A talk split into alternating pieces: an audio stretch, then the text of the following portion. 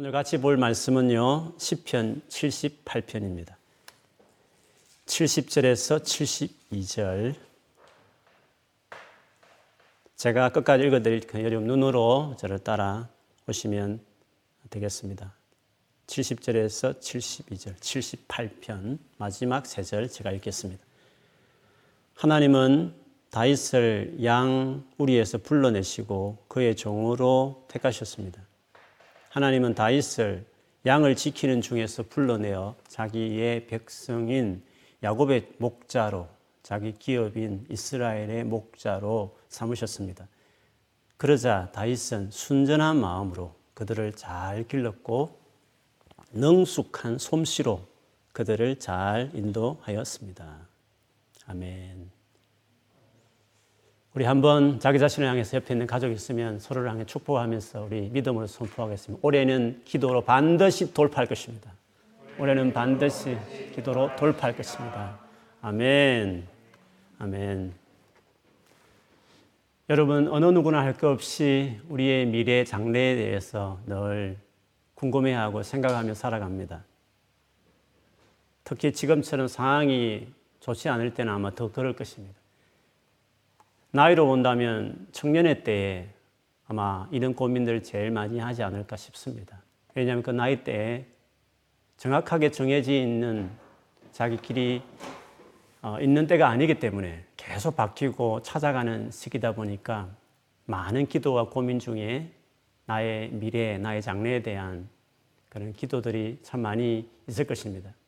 어쩌면 불안하기 때문에, 불확실하기 때문에 걱정이 많이 있을 수 있지만 다르게 생각하면요. 많은 것들을 새로 시작할 수 있고 선택할 수 있는 기회가 열려 있다는 말과도 같기 때문에 반드시 부정적인 것은 아닙니다.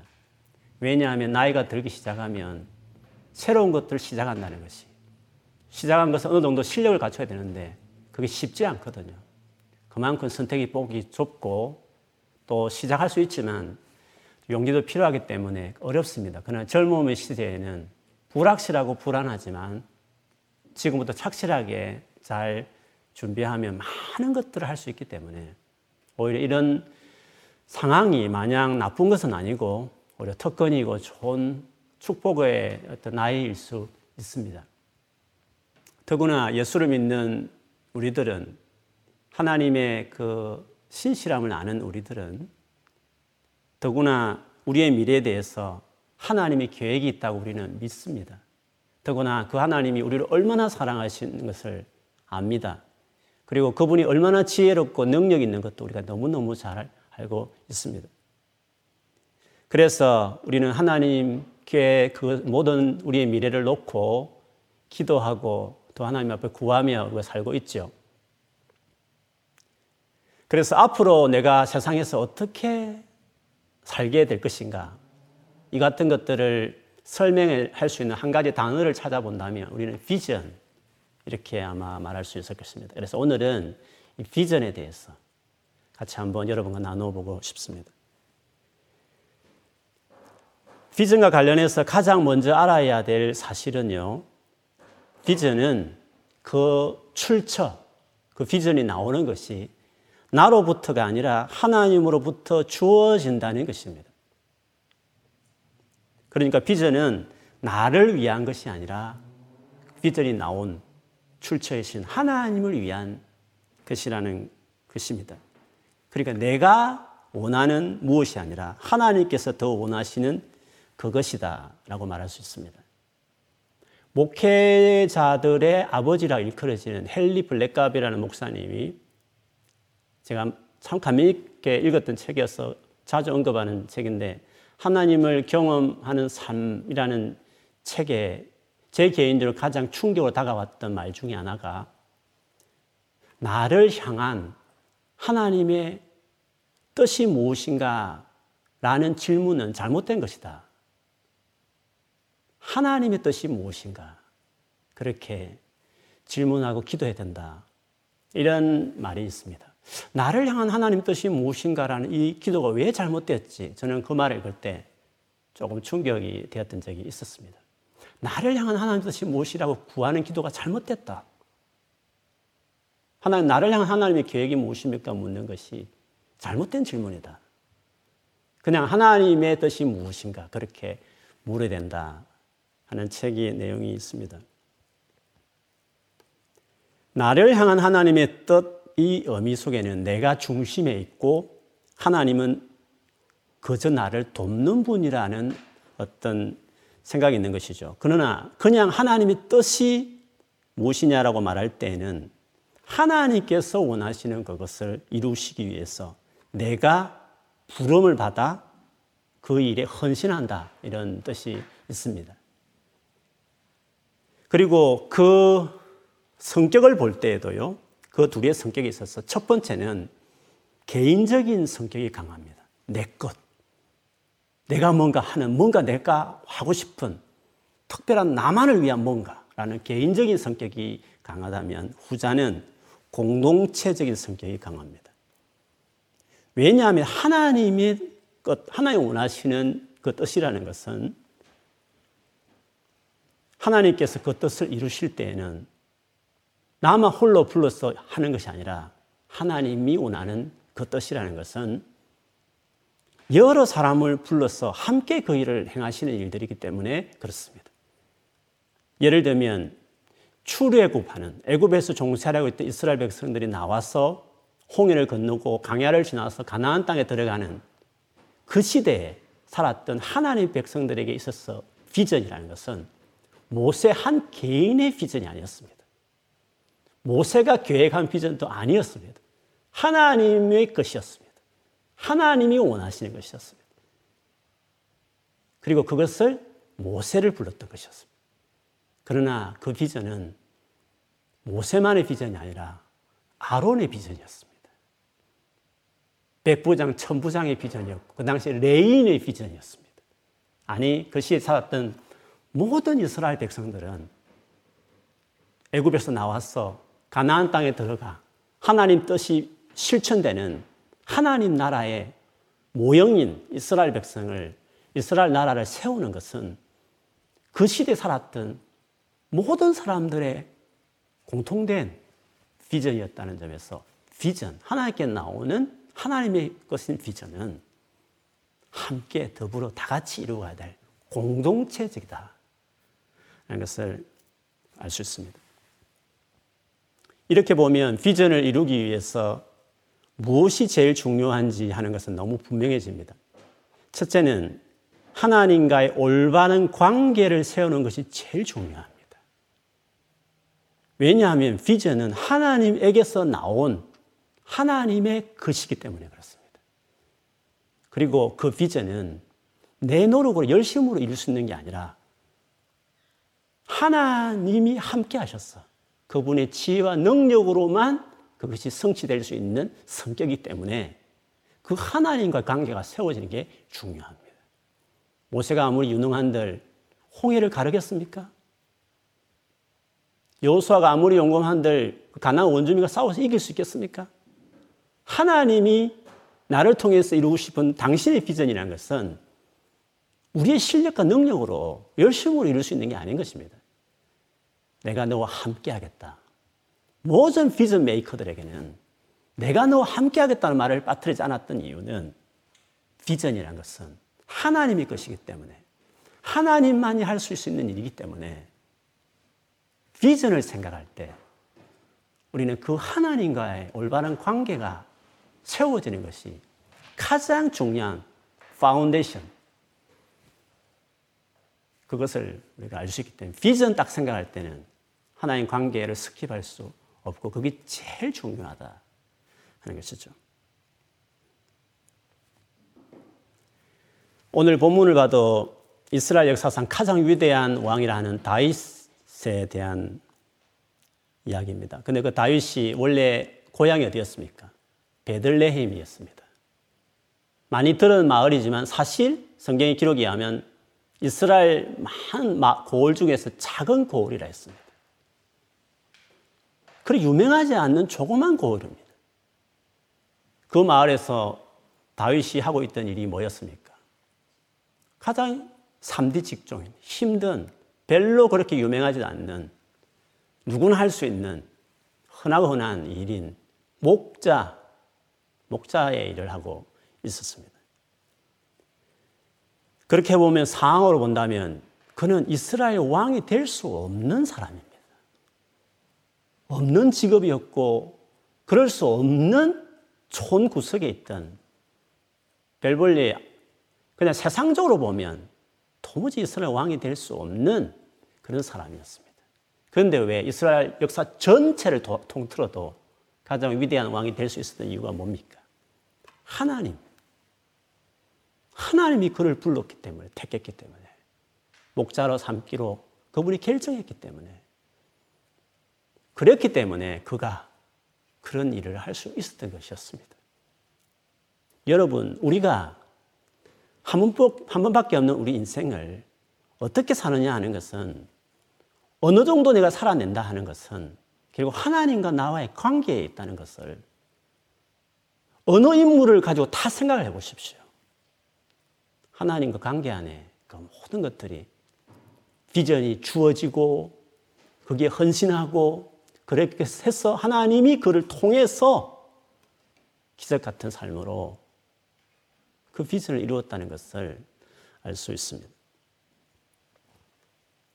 그런데 다윗이 이렇게 하나님의 비전에 콜링받고 쓰임받을 수 이유는 조금 전에 말씀드린 것처럼 하나님을 향한 다윗의 특별한 관계입니다. 얼마나 다윗이 하나님을 사랑했는지 여러분 골리앗 3미터 이상 되는 블레셋 장군 중에 최고 싸움 잘하는 그 골리앗을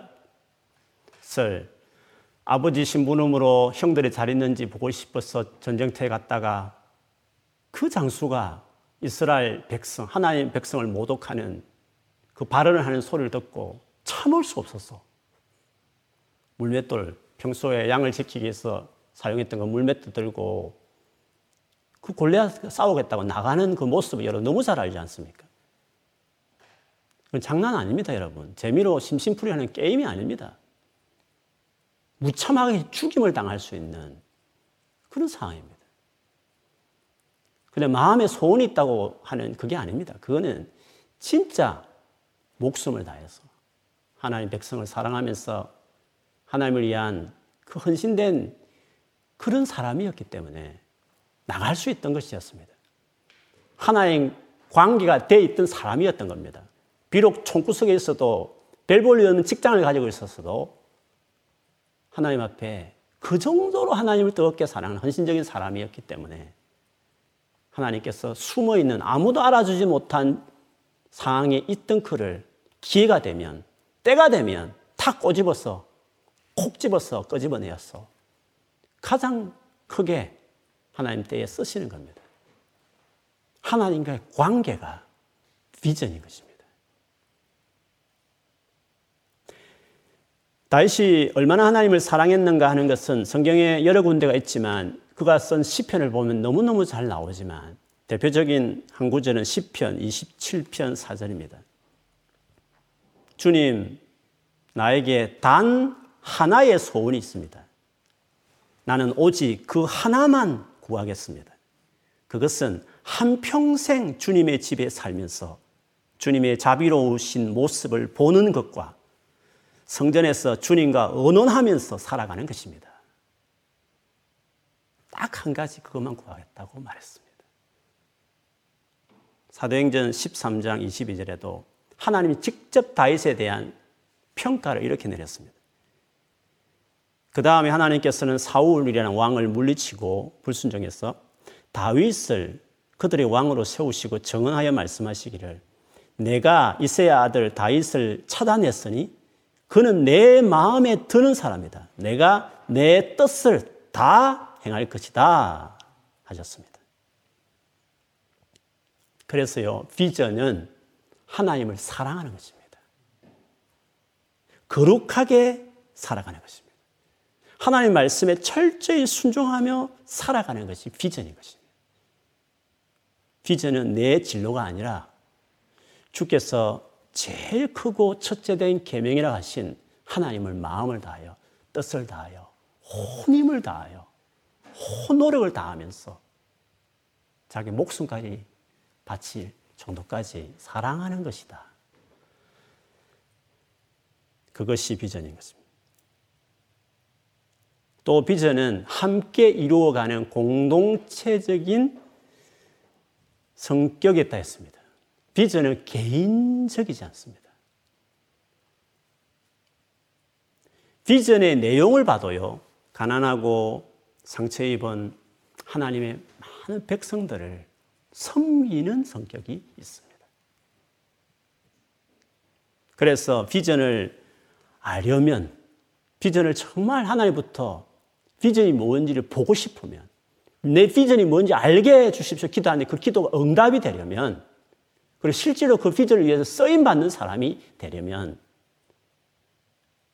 혼자 일을 잘하는 유능한 사람이 되는 게 아니라 그냥 그 사람 돈은 좀 잘 벌 겁니다. 세상에서 조금 알아주는 직장 정도는 가질 수 있을 것입니다. 그러나 비전은 혼자 유능하다고 비전을 알며 이룰 수 있는 사람이 되는 게 아닙니다. 비전은 다른 사람과 함께 일할 줄 아는 공동체를 중요하게 생각하는 사람이어야 됩니다. 실제로 하나님의 모든 일은 그분을 경외하는 사람들이 모인 교회를 통해서 이루어집니다. 그래서 제가 유독 교회를 많이 강조하고 그리고 내 옆에 형제자매를 멀리 하지 말고 가까이 해야 한다고 수없이 말씀드리는 이유는 그렇게 해야만 여러분이 하나님 비전을 알 수 있습니다. 근데 내가 원하는 그것을 자꾸 비전이라고 말하지 마십시오. 내가 앞으로 이 전공 살려서 뭐 하겠다는 것을 자꾸 비전이라고 말하지 마십시오. 비전은 하나님께부터 오는 것입니다.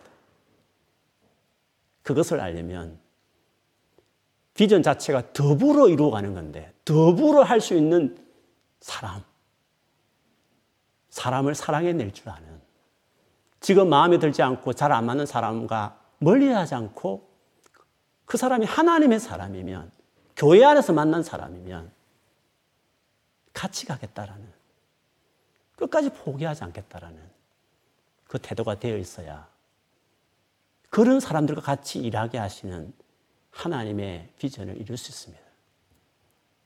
다윗이 엔게디 굴에 있을 때 몰려든 그 수많은 사람은 다 거친 사람들이었습니다. 많은 상처를 가지고 있던 사람입니다. 그들과 같이 지내는 것은 너무너무 어려운 일이었습니다. 어느 위대한 사람도 또 공동체를 떠나서 혼자 불받았어. 똑똑한 지혜로 하나님 나라 일을 한 사람이 없습니다. 팀웍을 모르고 힘든 사람을 받아내면서 같이 가는 것을 배우지 않으면 끊임없이 우리에게 요구하는 우리의 신앙생활하면서 끊임없이 관계에 대해서 하나님께서 말씀하시는 그것에 순종하지 않으면 우리 비전은 구호에 지나지 않으며 그렇게 살이라고 말하는 허황된 말에 지나지 않습니다. 비전은 같이 하는 겁니다.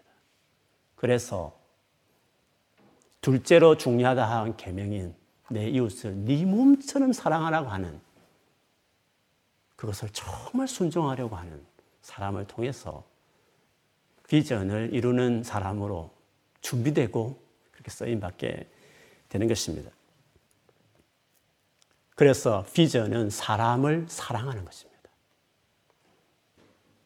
교회를 사랑하는 것이 비전인 것입니다. 나와 맞지 않는 사람을 지금 현재 품어내려고 얼마나 여러분이 애쓰고 있습니까? 얼마나 기도하고 있습니까? 그것이 직장을 수없이 알아보는 것보다 더한 비전을 이루기 위한 여러분의 헌신이라는 것을 그것을 잊지 말아야 합니다. 성경에서 하나님 비전을 위해서 요긴하게 쓰임 받았던 사람들 다 보십시오. 얼마나 사람을 사랑하는 일에 탁월했는지를 한번 보십시오. 하나님이 맡기신 그 백성들을 구원하기 위해서 자기의 성공, 때로는 자기 출세까지 기꺼이 포기하면서까지 자기 백성을 구원하기 위해서 달려들었던 사람입니다. 모세를 보세요. 이스라엘에서 애굽을 구원해내기 위해서 그가 당대 가장 성공적인 자리, 가장 부요의 자리, 바로의 공주의 아들이라는 것을 거절하는 결정을 했습니다. 자기 백성과 함께 강야를 지나면서 수없는 음악을 들으며 고통받는 그 길을 선택한 것을 보십시오. 자기 성공만 위해 달려간다. 그것을 비전이라는 것으로 그럴싸하게 포장한다? 아닙니다.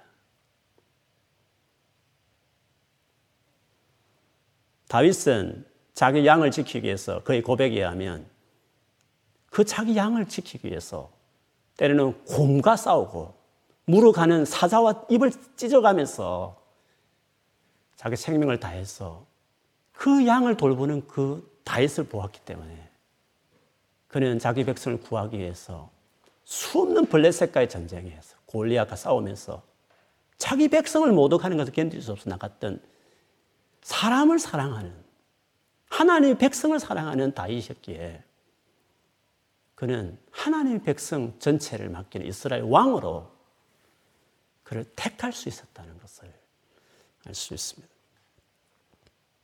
그래서 우리에게서 비전에 대해서 잘못 이해하고 있는 것 중에 하나는 비전은 앞으로 내 장래에 뭔가 해야 할 일, 그것도 잘 되고 성공하는 내 진로와 연결시키는 경향이 너무 많습니다. 그렇지 않습니다. 하나님께서 사용하셨던 성경 인물을 다 보시면 요셉을 보십시오. 그 형들을 용서하는 요셉을 보십시오. 다니엘, 다윗, 그들은 자신의 비전을 총리 되는 것으로 삼지 않았습니다. 나의 비전은 이스라엘 왕이 된다고 정치권에서 나는 왕의 자리에 갈 것이야. 난 그 비전이니까 그걸 이루어 달라고 하는 사람이 아니었습니다. 그게 꿈이었으면 보디발의 처와 짝짝꿍에서 출세의 길을 요셉은 모색해야 옳았습니다. 다니엘은 그 왕이 준 진미와 포도주를 먹어가면서 그 궁궐에서 그 출세의 가도를 가기 위해서 노력해야 옳았습니다. 그러나 억울하게 감옥에 들어가도 요셉은 그 왕의 진노를 받아 죽을 수 있음에 불구하고 뜻을 딱 정했어. 나의 비전은 하나님 앞에 순종하는 것이다. 나의 비전은 나의 진로를 더 잘 열기 위해서 대책을 마련한 것이 아니라 하나님 앞에서 말씀에 순종하는 것이 하나님 마음에 드는 것이 하나님이 들어서 불러서 써야만 이루어지는 비전은 그게 제일 중요한 주체가 되신 하나님 앞에서 하나님께 순종하는 하나님께 나 자신을 깨끗하게 세우겠다라는 그것에 온 힘을 다해서 헌신하는 출세 안 돼도 많은 것을 잃어도 많은 손해를 봐도 많은 욕을 들어도 그렇게 하나님께 헌신하는 그렇게 하나님의 사람들을 위해서 자기 것들을 희생할 줄 아는 그 인격이 되어 있는 사람들이 일이 주어지는 것입니다. 환상을 보고 부르는 겁니다. 그래서 비전은 일이나 진로나 내 미래의 목표가 아니라 그 모든 것들을 다 아시고 그걸 준비하고 있고 주실 수 있는 하나님과의 관계. 그리고 그 하나님의 일은 다 하나님 백성을 위한 힘들어 살아간 백성들을 구원하는 일이니까 그 백성들을 사람을 사랑할 줄 아는 그 사람이 비전을 이루는 지름길을 가는 준비된 사람이니까 비전은 일이 아니라 관계다. 우리 그것을 젊은 날에 반드시 우리가 잊지 말아야 합니다. 비전과 관련해서 크게 두 번째로 말씀드릴 부분이 있습니다. 주님과 관계가 중요하고 교회 생활이 그래서 중요하다고 한다 해서 내가 나의 진로를 놓고 고민하면서 열심히 준비하고 일하는 것은 세상적이라고 생각하면 안 됩니다. 오늘 본문에 다윗이 이스라엘 왕이 되어서 어떻게 나라를 다스렸다고 여러분 말하고 있습니까? 중요한 72절에 그러자 다윗은 순전한 마음으로 그들을 잘 길렀고 능숙한 솜씨로 능숙한 솜씨로 능숙한 솜씨로 그들을 잘 인도하였습니다. 라고 말했습니다. 순전한 마음이라는 것은 정직하고 온전한 마음, 뭐 이런 뜻을 가지고 있습니다. 지금까지 말했던 하나님과 사람 앞에서 정말 성숙한 인격자였다. 그것을 말하는 것입니다. 그런데 다윗은 이것만 있었던 것이 아니라 이어서 방금 전에 제가 반복해서 말했듯이 능숙한 솜씨로 그들을 잘 인도했다라고 역시 말하고 있습니다. 이것은 왕으로서 탁월한 능력을 갖추고서 일을 잘 해냈다 이런 뜻입니다. 실제로 요셉은 실력 있는 총리였습니다.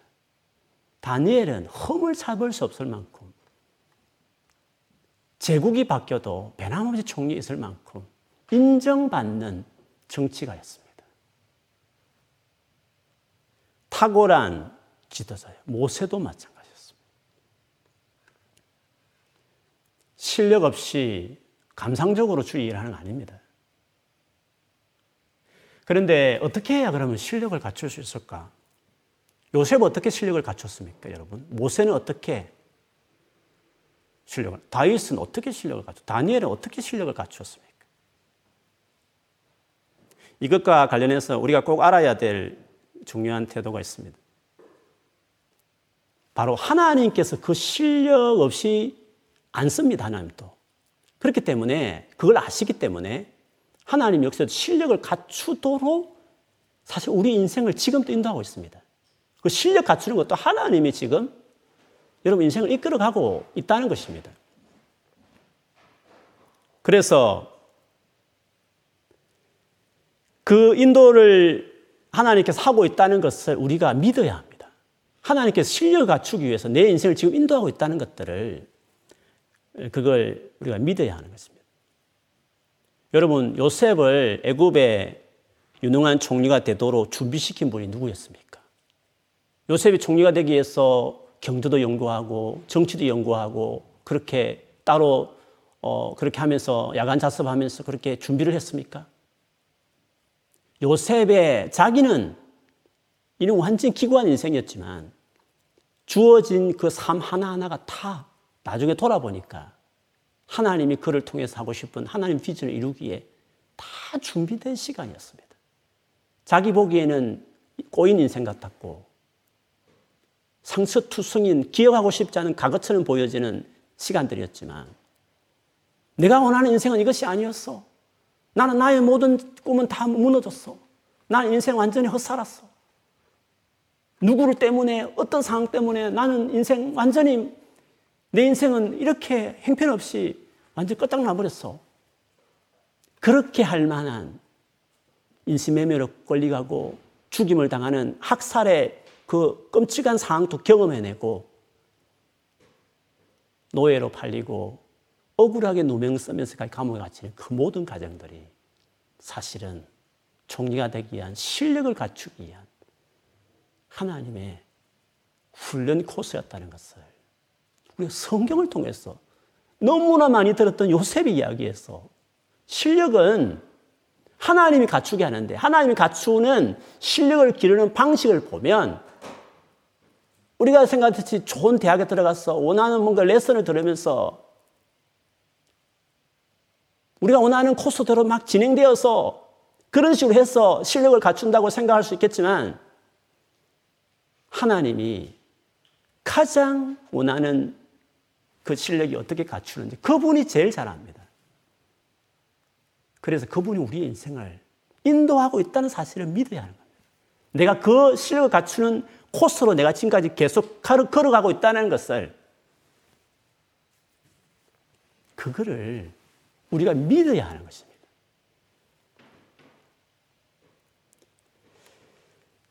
이런 일은 모세도 마찬가지였고 자기 계획대로 안 됐습니다. 모세도. 그렇지 않습니까? 다윗은요. 계획도 됐습니까? 자기가 생각하는 실력을 기르는 코스대로 그냥 밟아서 갔습니까? 성경 어디에도 어떤 인물도 그 실력을 갖추는 것을 자기 노력으로 열심으로 정해진 플랜 따라서 움직여서 실력을 갖추는 사람들이 없었습니다. 하나님이 실력도 갖추게 하시는데 그 상황 가운데 때로는 원치 않는 진짜 상처 주는 사람을 만났지만 그 사람을 하나님 보낸 건 아니지만 그 상황, 그 사람을 통해서 놀랍게 악을 선으로 바꾸어 가면서까지 결국은 재료를 쓰셔서 꼭 필요한 정말 그 비전을 위해서 꼭 갖춰야 될 실력을 갖추게 하신 것을 우리가 볼 수 있습니다. 그래서 여러분, 현재 내가 경험하고, 경험하고 있는 이 상황들, 지금까지 내가 경험했던 그 어려운 일들에 대해서 다르게 해석할 줄 알아야 하는 것입니다. 하나님을 믿는다면.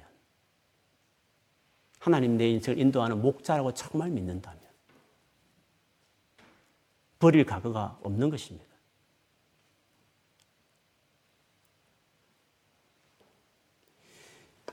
요셉이 만일 자신을 돈 주고 팔은 노예로 팔아버린 그 친형들에 대한 상처 때문에 그들을 원망하고 자기가 처한 상황을 보고 절망했다면 모세가 자기 동독들이 자기를 알아주지 못한 것에 억울하게만 생각하고 살았다면 다윗이 목숨 걸고 골리앗과 싸워서 나라를 구했는데도 도리어 자기를 죽이려고 온 이스라엘 군대를 데리고 쫓아오는 사울에 대한 원한을 품고 살았다면 절대로 그들은 하나님의 비전을 이루는 사람이 될 수 없었습니다. 그래서 지금 내게 일어나는 일들, 내 인생이 꼬여서 원하지 않는 일들을 경험했다 치더라도 하나님께서 그거를 주신 건 아니지만 심지어 그런 일들까지도 나를 선하게 이끌고 가실 수 있다. 아니, 지금 이끌고 있다. 라는 것을 믿어야 하는 것입니다. 그래서 항상 소망을 버리지 말고 품고 하나님을 여전히 어떤 가 이해 안 돼도 신뢰하고 지금 내게 맡겨진 상황에서 감사하면서 성실하게 살아가는 것이 중요합니다. 그리고 현재 내가 하고 있는 일이 작고 초라하게 보여도 그것을 대충 하지 말고 충성스럽게 행해야 하는 것입니다. 아, 내가 이런 시시한 일을 하고 있어. 아, 나는 이런 일을 할 사람이 아닌데. 아, 나는 더 좋은 직장에 내 실력 보면 저 대학 가서 저런 일을 하고 있어야 되고 저런 직장에서 저 정도 나는 일을 해야 되는데 아, 내가 나를 세상에 알아주지 못해. 그렇게 하면서 지금 어쩔 수돈 벌기 위해서 그냥 먹고 살기 위해서 그냥 다니는 거야. 이렇게 성실하지 않게 불성실하게 매일매일 매일매일 인도하는 하루를 보내는 내가 그 매일의 삶에 성실하지 않으면 실력을 갖추기 위해서 그 상황을 주시고 그 직장을 주시고 그 상황 가운데 하나님께서 나를 지금 두시고 계시는데 그렇게 행한다고 한다면 우리는 하나님 원하시는 실력의 사람으로 살아갈 수 없는 것입니다. 모압 여자였습니다. 룻. 시댁 완전히 망해버렸습니다.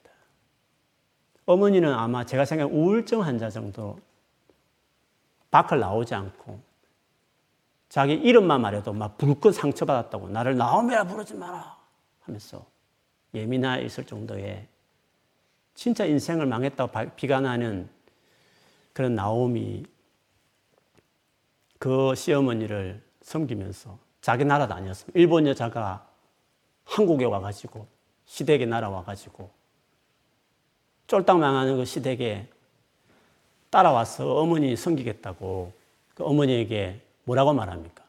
어머니 제가 밖에 나가서 추수 때가 되었으니 밭에서 떨어지는 곡식들 주어서 어머니 제가 끼니를 봉양하겠다고 밭에 나가는 그 루스의 그 행동을 반드시 우리가 배워야 합니다. 우리가 그 배경을 보면 알듯이 그건 창피한 일입니다. 창피한 일. 이삭을 준다는 것은 진짜 하찮은 그 당시에 가난한 사람들 무시할 만한 사람들이 하는 겁니다. 창피한 일도 하는 겁니다. 그리고 집안에 남자도 다 없는 그런 외국 여자로서 거친 사랑, 그 사내들이 일하는 그 들판에서 성추행 당할 수 있는 그런 어떤 상황이 어떻게 벌어질 수 있는 위험천만한 그 들판에 그래도 내가 지금 할 수 있는 것이 내가 외국 여자로 와가지고 지금 할 수 있는 일은 이것밖에 없다고 생각했어. 창피하게 생각하지 않고. 이거는 부끄럽다고 생각하지 않고. 어렵고 귀찮다고 생각하지 않고. 내가 지금 할 수 있는 최선의 일이라고 생각하고. 아침부터 그 밤이 될 때까지 잠시 밥 먹는 것 외에는 부지런하게 이삭을 주었던 루스의 그 태도를 우리가 배워야 하는 겁니다. 그렇게 했기 때문에 그 들판에서 그 들판의 주인인 보아스를 만났고 그와 결혼해서 그의 후손 중에 그 유명한 다윗이 태어나는 다윗의 정조모가 룻이 되지 않았습니까? 룻은 그렇게 하나님의 그 타이밍에 꼭 필요한 하나님 나라를 위해서 써임받는 비전의 사람이 될 수 있었습니다. 그래서 능력보다 더 중요한 것은 성실합니다. 왜냐하면 능력은 성실함으로 만들어지는 겁니다. 피아노 하나도 멋진 피아니스트 보면 당장 피아노 레슨 하겠답니다.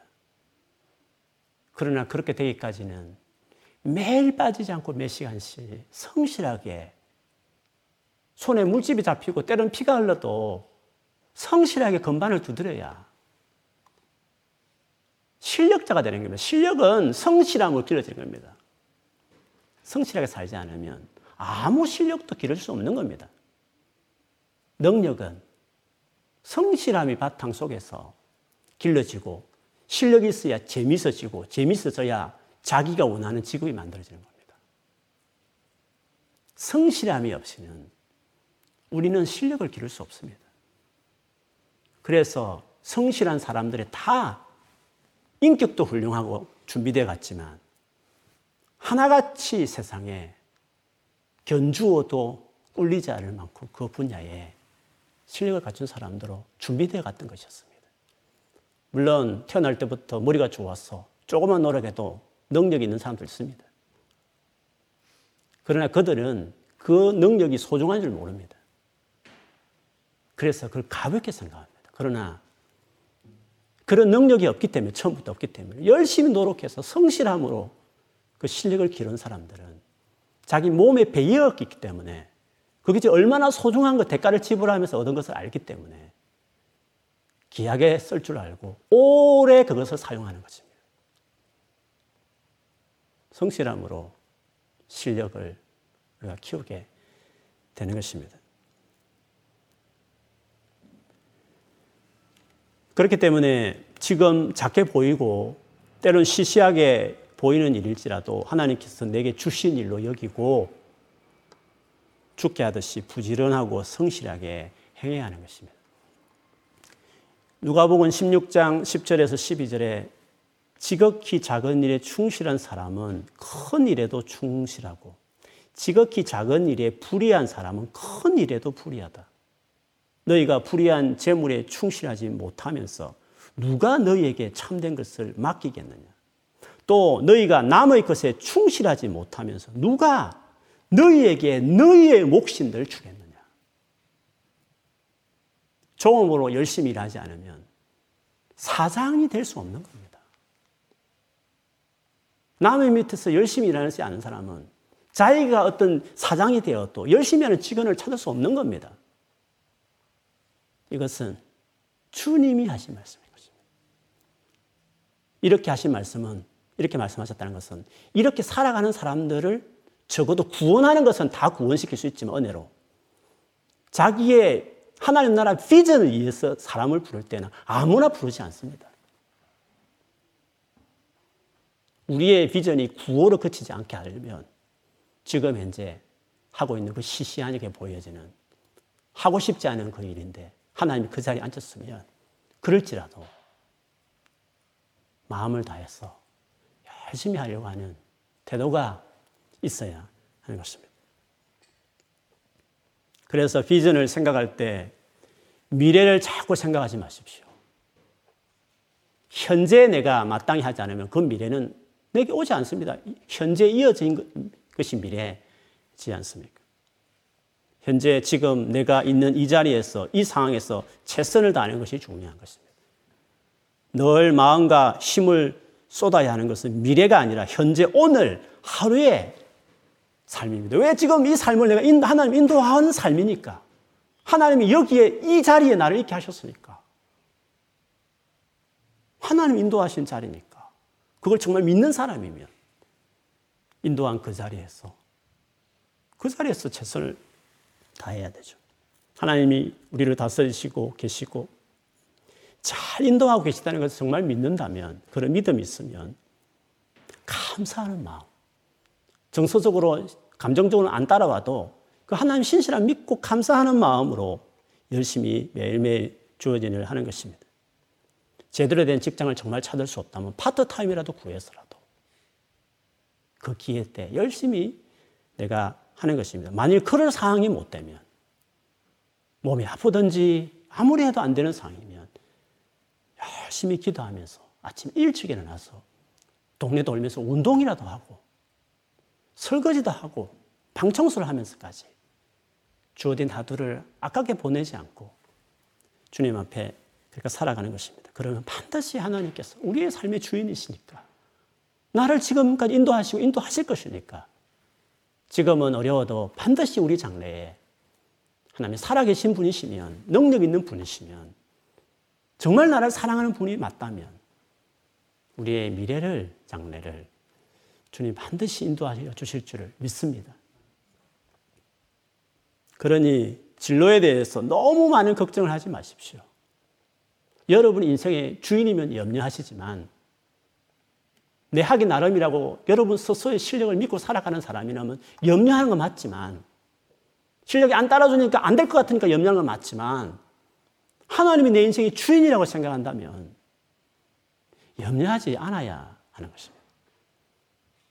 대책 없이 살라는 말이 아니라 내가 손 미칠 수 없는 미래에 대한 것까지 생각하면서까지 왜 주님 말씀대로 내일 일은 내일 염려할 일이지 한날 결혼 족하고 지금 현재 잘하면 되는 것이지 왜 네가 인생의 주인인 것처럼 믿음 없이 염려하냐 참새봐도 못하냐 드레핀 하루 있다가 아궁에 던지들 풀보다도 못하냐 그런 존재가 아니지 않냐고 주님이 말씀하셨습니다. 그러므로 주님이 우리를 지금 인도하고 계신 것입니다. 믿으시기 바랍니다. 주님이 현재 나를 인도하고 계신 것입니다. 그러니 하나님께서 인도하신 인도하셔서 지금 이 자리에 있고 이 직장에 있고 이 가정에 있고 이렇게 공부하고 있으면 이 자리에서 열심히 하면서 사는 것입니다. 너무 불안해하지 말고 너무 불안해서 남들 다 하니까 이것저것 손대지 말고 꼭 중요하다 싶으면 열심히 노력해서 자격증도 따고 열심히 리서치하면서 apply도 하고 내가 할 수 있는 대로 내가 할 수 있는 지금 현재 자리 할 수 있는 것을 최선을 다해서 그 문을 두드리면서 가는 것입니다. 그래서 내년이 어떻게 될까? 5년, 10년이 어떻게 될까? 이 코비드 19 때문에 내가 어떻게 될까? 내 진로는 내 전공 분야는 어떻게 될까? 우리도 걱정하지만 주님도 그걸 잘 아시니까 너무 걱정하지 말고 지금 당장 내가 할 수 있고 선택할 수 있고 결정할 수 있는 일에 최선을 다하면 되는 것입니다. 고민한다고 해서 내가 계획한 대로 내 미래가 나아가지 않습니다. 제가 영국에 오는 것을 20대 전혀 생각하지 않았습니다. 여러분이 제 나이 때에 어떻게 하나님 여러분 어디에 쓰실지 아무도 모릅니다. 20대 생각할 수 없는 겁니다. 그러니까 하나님께 인생 미래는 맡기고 현재는 충실하게 내 마음에 안 들어도 감사하면서 할 수 있는 대로 역량이 되는 대로 최선을 다해서 살아가는 것이 중요한 것입니다. 주님이 정말 생각지 못한 내가 전혀 내 20대, 30대 생각지 못한 인생으로 40대, 50대에 주님이 여러 인도하십니다. 그러므로 지금 현재 하나님 뜻대로 순종하고 살고 성실하게 살아가면 다윗처럼 순전한 마음을 가진 인격자로 세울 뿐만 아니라 그리고 능숙한 솜씨로 맡긴 일들을 해낼 수 있는 실력자로 주님이 우리를 키워 주실 것입니다. 그렇기 때문에 현재 하고 있는 자그마한 일에 성실하고 최선을 다하는 여러분 되시기를 축복합니다. 오만자 좋은 논문을 써내기 위해서 늘 말하지만 힘들지만 딱 엉덩이를 의자에 붙이고 단어 하나를 써내려가는 것입니다. 거기서부터 시작하는 것입니다. 그 성실함이, 그 자그마한 일이 멋진 논문을 쓰는 데까지 나가는 것입니다.